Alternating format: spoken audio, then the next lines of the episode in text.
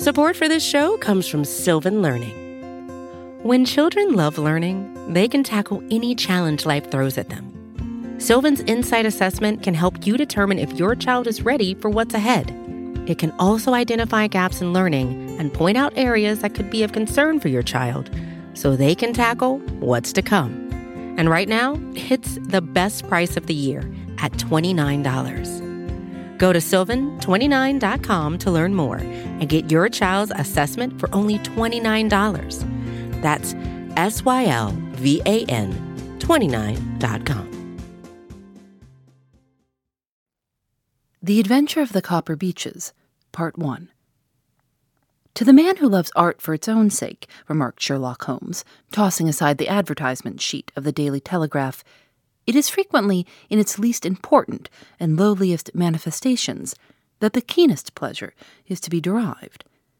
It is pleasant to me to observe, Watson, that you have so far grasped this truth that in these little records of our cases, which you have been good enough to draw up, and, I am bound to say, occasionally to embellish, you have given prominence not so much to the many cause célèbres and sensational trials in which I have figured, but rather to those incidents which may have been trivial in themselves, but which have given room for those faculties of deduction and of logical synthesis which I have made my special province.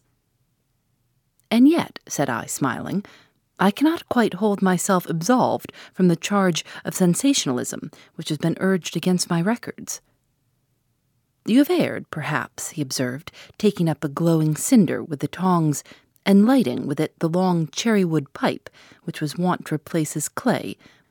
You have erred, perhaps, in attempting to put color and life into each of your statements, instead of confining yourself to the task of placing upon record that severe reasoning from cause to effect, which is really the only notable feature about the thing.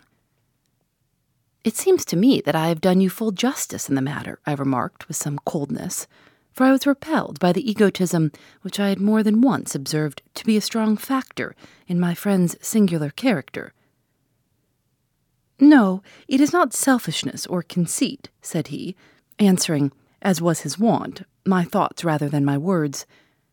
If I claim full justice for my art, it is because it is an impersonal thing, a thing beyond myself. Crime is common, logic is rare. Therefore, it is upon the logic rather than upon the crime that you should dwell. You have degraded what should have been a course of lectures into a series of tales. It was a cold morning of the early spring, and we sat after breakfast on either side of a cheery fire in the old room at Baker Street. A thick fog rolled down between the lines of dun colored houses, and the opposing windows loomed like dark, shapeless blurs through the heavy yellow wreaths. Our gas was lit and shone on the white cloth and glimmer of china and metal, for the table had not been cleared yet. Sherlock Holmes had been silent all morning, dipping continuously into the advertisement columns of a succession of papers, until at last having apparently given up his search, he had emerged in no very sweet temper to lecture me upon my literary shortcomings. At the same time, he remarked after a pause, during which he had sat puffing at his long pipe and gazing down into the fire, you can hardly be open to a charge of sensationalism, for out of these cases which you have been so kind as to interest yourself in, a fair proportion do not treat of crime in its legal sense at all. The small matter in which I endeavored to help the King of Bohemia, the singular experience of Miss Mary Sutherland, the problem connected with the man with the twisted lip, and the incident of the noble bachelor were all matters which are outside the pale of the law. But in avoiding the sensational, I fear that you may have bordered on the trivial. The end may have been so, I answered, but the methods I hold to have been novel and of interest. My dear fellow, what do the public, the great unobservant public, who could hardly tell a weaver by his tooth, or a compositor by his left thumb, care about the finer shades of analysis and deduction? But indeed, if you are trivial, I cannot blame you, for the days of the great cases are past. Man, or at least criminal man, has lost all enterprise and originality. As to my own little practice, it seems to be degenerating into an agency for recovering lost lead pencils and giving advice to young ladies from boarding schools. I think that I have touched bottom at last, however. This note I had this morning marks my zero point, I fancy. Read it. He tossed a crumpled letter across to me.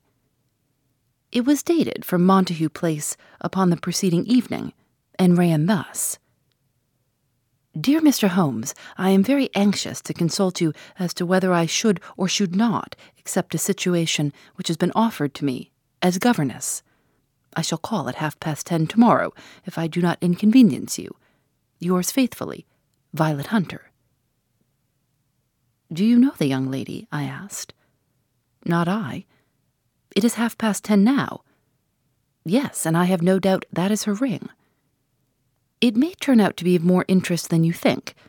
You remember that the affair of the blue carbuncle, which appeared to be a mere whim at first, developed into a serious investigation. It may be so in this case also. Well, let us hope so. But our doubts will very soon be solved. For here, unless I am much mistaken, is the person in question. As he spoke, the door opened, and a young lady entered the room. She was plainly but neatly dressed, with a bright, quick face, freckled like a plover's egg, and with the brisk manner of a woman who has had her own way to make in the world. You will excuse my troubling you, I am sure, said she, as my companion rose to greet her. But I have had a very strange experience, and as I have no parents or relations of any sort from whom I could ask advice, I thought that perhaps you would be kind enough to tell me what I should do. Pray take a seat, Miss Hunter. I shall be happy to do anything that I can to serve you. I could see that Holmes was favorably impressed by the manner and speech of his new client. He looked her over in his searching fashion, and then composed himself, with his lids drooping and his fingertips together, to listen to her story. I have been a governess for five years, said she, in the family of Colonel Spence Munro. But two months ago, the colonel received an appointment at Halifax, in Nova Scotia, and took his children over to America with him, so that I found myself without a situation. I advertised, and I answered advertisements, but without success. At last, the little money which I had saved began to run short, and I was at my wits' end as to what I should do. There is a well known agency for governesses in the West End called Westaways and there I used to call about once a week in order to see whether anything had turned up which might suit me. Westaway was the name of the founder of the business, but it is really managed by Miss Stoper. She sits in her own little office, and the ladies who are seeking employment wait in an anteroom and are then shown in one by one when she consults her ledgers and sees whether she has anything which would suit them. Well, when I called last week, I was shown into the little office as usual. But I found that Miss Stoper was not alone. Prodigiously stout man with a very smiling face and a great heavy chin, which rolled down in fold upon fold over his throat, sat at her elbow with a pair of glasses on his nose, looking very earnestly at the ladies who entered. As I came in, he gave quite a jump in his chair and turned quickly to Miss Stoper. That will do, said he. I could not ask for anything better. Capital, capital. He seemed quite enthusiastic and rubbed his hands together in the most genial fashion. He was such a comfortable looking man that it was quite a pleasure to look at him. You are looking for a situation, miss? he asked. Yes, sir. As governess? Yes, sir. And what salary, do you ask? I had four pounds a month in my last place with Colonel Spence Munro. Oh, tut tut, sweating, rank sweating he cried, throwing his fat hands out into the air like a man who is in a boiling passion. How could anyone offer so pitiful a sum to a lady with such attractions and accomplishments?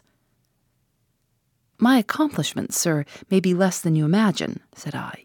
A little French, a little German, music, drawing. Tut tut, he cried. That is all quite beside the question.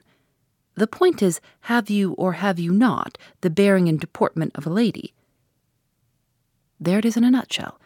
If you have not, you are not fitted for the rearing of a child who may some day play a considerable part in the history of the country.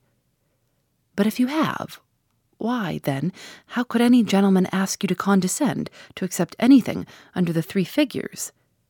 Your salary with me, madam, would commence at a hundred pounds a year. You may imagine, Mr. Holmes, that to me, destitute as I was, such an offer seemed almost too good to be true. The gentleman, however, seeing perhaps the look of incredulity upon my face, opened a pocketbook and took out a note. It is also my custom, said he, smiling in the most pleasant fashion until his eyes were just two little shining slits amid the white creases of his face, to advance to my young ladies half their salary beforehand, so that they may meet any little expenses of their journey and their wardrobe. It seemed to me that I had never met so fascinating and so thoughtful a man. As I was already in debt to my tradesmen, the advance was a great convenience. And yet there was something unnatural about the whole transaction which made me wish to know a little more before I quite committed myself. May I ask where you live, sir? said I. Hampshire, charming rural place. The Copper Beeches, five miles on the far side of Winchester. It is the most lovely country, my dear young lady, and the dearest old country house. And my duties, sir, I should be glad to know what they would be. One child, one dear little romper, just six years old. Oh, if you could see him killing cockroaches with a slipper, smack, smack, smack, three gone before you could wink. He leaned back in his chair and laughed, his eyes into his head again. I was a little startled at the nature of the child's amusement, but the father's laughter made me think that perhaps he was joking. My sole duties, then, I asked, are to take charge of a single child.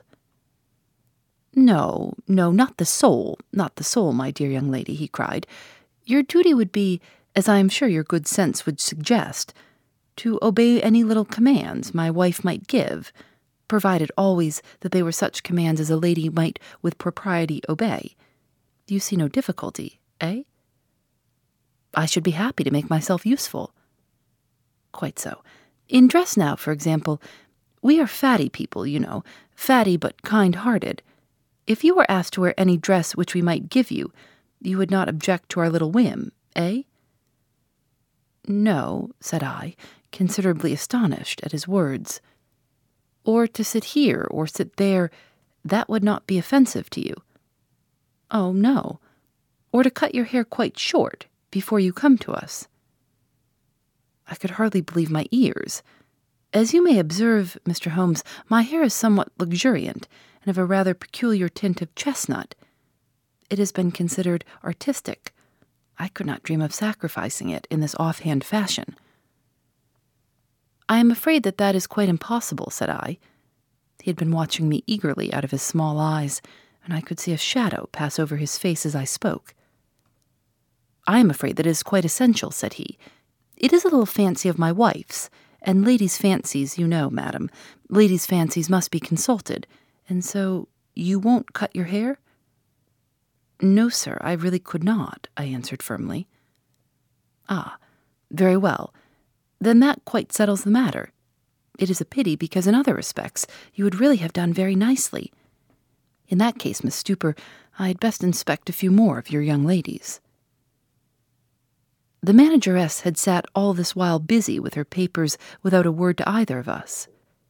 But she glanced at me now with so much annoyance upon her face that I could not help suspecting that she had lost a handsome commission through my refusal. Do you desire your name to be kept upon the books? she asked. If you please, Miss Stoper. Well, really, it seems rather useless, since you refuse the most excellent offers in this fashion, said she sharply. You can hardly expect us to exert ourselves to find another such opening for you. Good day to you, Miss Hunter. She struck a gong upon the table, and I was shown out by the page. Well, Mr. Holmes, when I got back to my lodgings and found little enough in the cupboard and two or three bills upon the table, I began to ask myself whether I had not done a very foolish thing. After all, if these people had strange fads and expected obedience on the most extraordinary matters, they were at least ready to pay for their eccentricity. Very few governesses in England are getting a hundred pounds a year. Besides, what use was my hair to me? Many people are improved by wearing it short, and perhaps I should be among the number. Next day I was inclined to think that I had made a mistake, and by the day after I was sure of it. I had almost overcome my pride so far as to go back to the agency and inquire whether the place was still open, when I received this letter from the gentleman himself. I have it here, and I will read it to you. The Copper Beeches, near Winchester. Dear Miss Hunter, Miss Stoper has very kindly given me your address, and I write from here to ask you whether you have reconsidered your decision. My wife is very anxious that you should come, for she has been much attracted by my description of you. We are willing to give thirty pounds a quarter or a hundred and twenty pounds a year so as to recompense you for any little inconvenience. My wife is fond of a particular shade of electric blue and would like you to wear such a dress indoors in the morning. You need not, however, go to the expense of purchasing one, as we have one belonging to my dear daughter Alice, now in Philadelphia, which would, I should think, fit you very well. Then, as to sitting here or there, or amusing yourself in any manner indicated, that need cause you no inconvenience. As regards your hair, it is no doubt a pity, especially as I could not help remarking its beauty during our short interview, but I am afraid that I must remain firm upon this point, and I only hope that the increased salary may recompense you for the loss. Your duties, as far as the child is concerned, are very light. Now do try to come, and I shall meet you with the dog cart at Winchester. Let me know your train. Yours faithfully, Jephro Rucastle. That is a letter which I have just received, Mr. Holmes, and my mind is made up that I will accept it. I thought, however, that before taking the final step, I should like to submit the whole matter to your consideration. Well, Miss Hunter, if your mind is made up, that settles the question, said Holmes, smiling. But you would not advise me to refuse. I confess that it is not the situation which I should like to see a sister of mine apply for. What is the meaning of it all, Mr. Holmes? Ah, I have no data. I cannot tell. Perhaps you have yourself formed some opinion. Well, there seems to me to be only one possible solution. Mr. Rucastle seemed to be a very kind, good natured man. Is it not possible that his wife is a lunatic, that he desires to keep the matter quiet for fear she should be taken to an asylum, and that he humors her fancies in every way in order to prevent an outbreak? That is a possible solution. In fact, as matters stand, it is the most probable one. But in any case, it does not seem to be a nice household for a young lady. But the money, Mr. Holmes, the money. Well, yes, of course, the pay is good, too good. That is what makes me uneasy. Why should they give you a hundred and twenty pounds a year when they could have their pick for forty pounds? There must be some strong reason behind. I thought that if I told you the circumstances, you would understand afterwards if I wanted your help. I should feel so much stronger if I felt that you were at the back of me. Oh, you may carry that feeling away with you. I assure you that your little problem promises to be the most interesting which has come my way for some months. There is something distinctly novel about some of the features. If you should find yourself in doubt or in danger, danger? What danger do you foresee? Holmes shook his head gravely. It would cease to be a danger if we could define it, said he, but at any time, day or night, a telegram would bring me down to your help. That is enough. She rose briskly from her chair with the anxiety all swept from her face. I shall go down to Hampshire quite easy in my mind now. I shall write to Mr. Rucastle at once, sacrifice my poor hair tonight, and start for Winchester tomorrow. With a few grateful words to Holmes, she bade us both good night and bustled off upon her way. At least, said I, as we heard her quick, firm steps descending the stairs, she seems to be a young lady who is very well able to take care of herself. And she would need to be, said Holmes gravely. I am much mistaken if we do not hear from her before many days are past. It was not very long before my friend's prediction was fulfilled. A fortnight went by, during which I frequently found my thoughts turning in her direction, and wondering what strange side alley of human experience this lonely woman had strayed into. The unusual salary, the curious conditions, the light duties, all pointed to something abnormal. Though whether a fad or a plot, or whether the man were a philanthropist or a villain, it was quite beyond my powers to determine. As to Holmes, I observed that he sat frequently for half an hour on end, with knitted brows and an abstracted air, but he swept the matter away with a wave of his hand when I mentioned it. Data, data, data, he cried impatiently. I can't make bricks without clay. And yet he would always wind up by muttering that no sister of his should ever have accepted such a situation. The telegram which we eventually received came late one night just as I was thinking of turning in, and Holmes was settling down to one of those all night chemical researches which he frequently indulged in, when I would leave him stooping over a retort and a test tube at night and find him in the same position when I came down to breakfast in the morning. He opened the yellow envelope and then, glancing at the message, threw it across to me. Just look up the trains in Bradshaw, said he, and turned back to his chemical studies. The summons was a brief and urgent one. Please be at the Black Swan Hotel at Winchester at midday tomorrow, it said. Do come. I am at my wits' end. Hunter. Will you come with me? asked Holmes, glancing up. I should wish to. Just look it up then. There is a train at half past nine, said I, glancing over my Bradshaw. It is due at Winchester at eleven thirty. That will do very nicely then perhaps I had better postpone my analysis of the acetones, as we may need to be at our best in the morning. By eleven o'clock the next day, we were well upon our way to the old English capital. Holmes had been buried in the morning papers all the way down, but after we had passed the Hampshire border, he threw them down and began to admire the scenery. It was an ideal spring day, a light blue sky flecked with little fleecy white clouds drifting across from west to east. The sun was shining very brightly, and yet there was an exhilarating nip in the air which set an edge to a man's energy. All over the countryside, away to the rolling hills around Aldershot, the little red and gray roofs of the farmsteadings peeped out from amid the light green of the new foliage.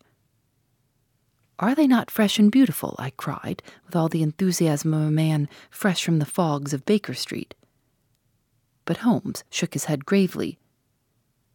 Do you know, Watson, said he, that it is one of the curses of a mind with a turn like mine that I must look at everything with reference to my own special subject? You look at these scattered houses, and you are impressed by their beauty. I look at them, and the only thought which comes to me is a feeling of their isolation and of the impunity with which crime may be committed there. Good heavens, I cried, who would associate crime with these dear old homesteads? They always fill me with a certain horror. It is my belief, Watson, founded upon my experience, that the lowest and vilest alleys in London do not present a more dreadful record of sin than does the smiling and beautiful countryside. You horrify me. But the reason is very obvious. The pressure of public opinion can do in the town what the law cannot accomplish. There is no lane so vile that the scream of a tortured child or the thud of a drunkard's blow does not beget sympathy and indignation among the neighbors. And then the whole machinery of justice is ever so close that a word of complaint can set it going, and there is but a step between the crime and the dock. But look at these lonely houses, each in its own fields filled, for the most part, with poor, ignorant folk who know little of the law. Think of the deeds of hellish cruelty, the hidden wickedness which may go on year in, year out in such places, and none the wiser. Had this lady, who appeals to us for help, gone to live in Winchester, I should never have had a fear for her. It is the five miles of country which makes the danger. Still, it is clear that she is not personally threatened. No, if she can come to Winchester to meet us, she can get away. Quite so. She has her freedom. What can be the matter, then? Can you suggest no explanation? I have devised seven separate explanations, each of which would cover the facts as far as we know them. But which of these is correct can only be determined by the fresh information which we shall no doubt find waiting for us. Well, there is the tower of the cathedral, and we shall soon learn all that Miss Hunter has to tell. Phoebe Reads a Mystery is recorded in the studios of North Carolina Public Radio, WUNC.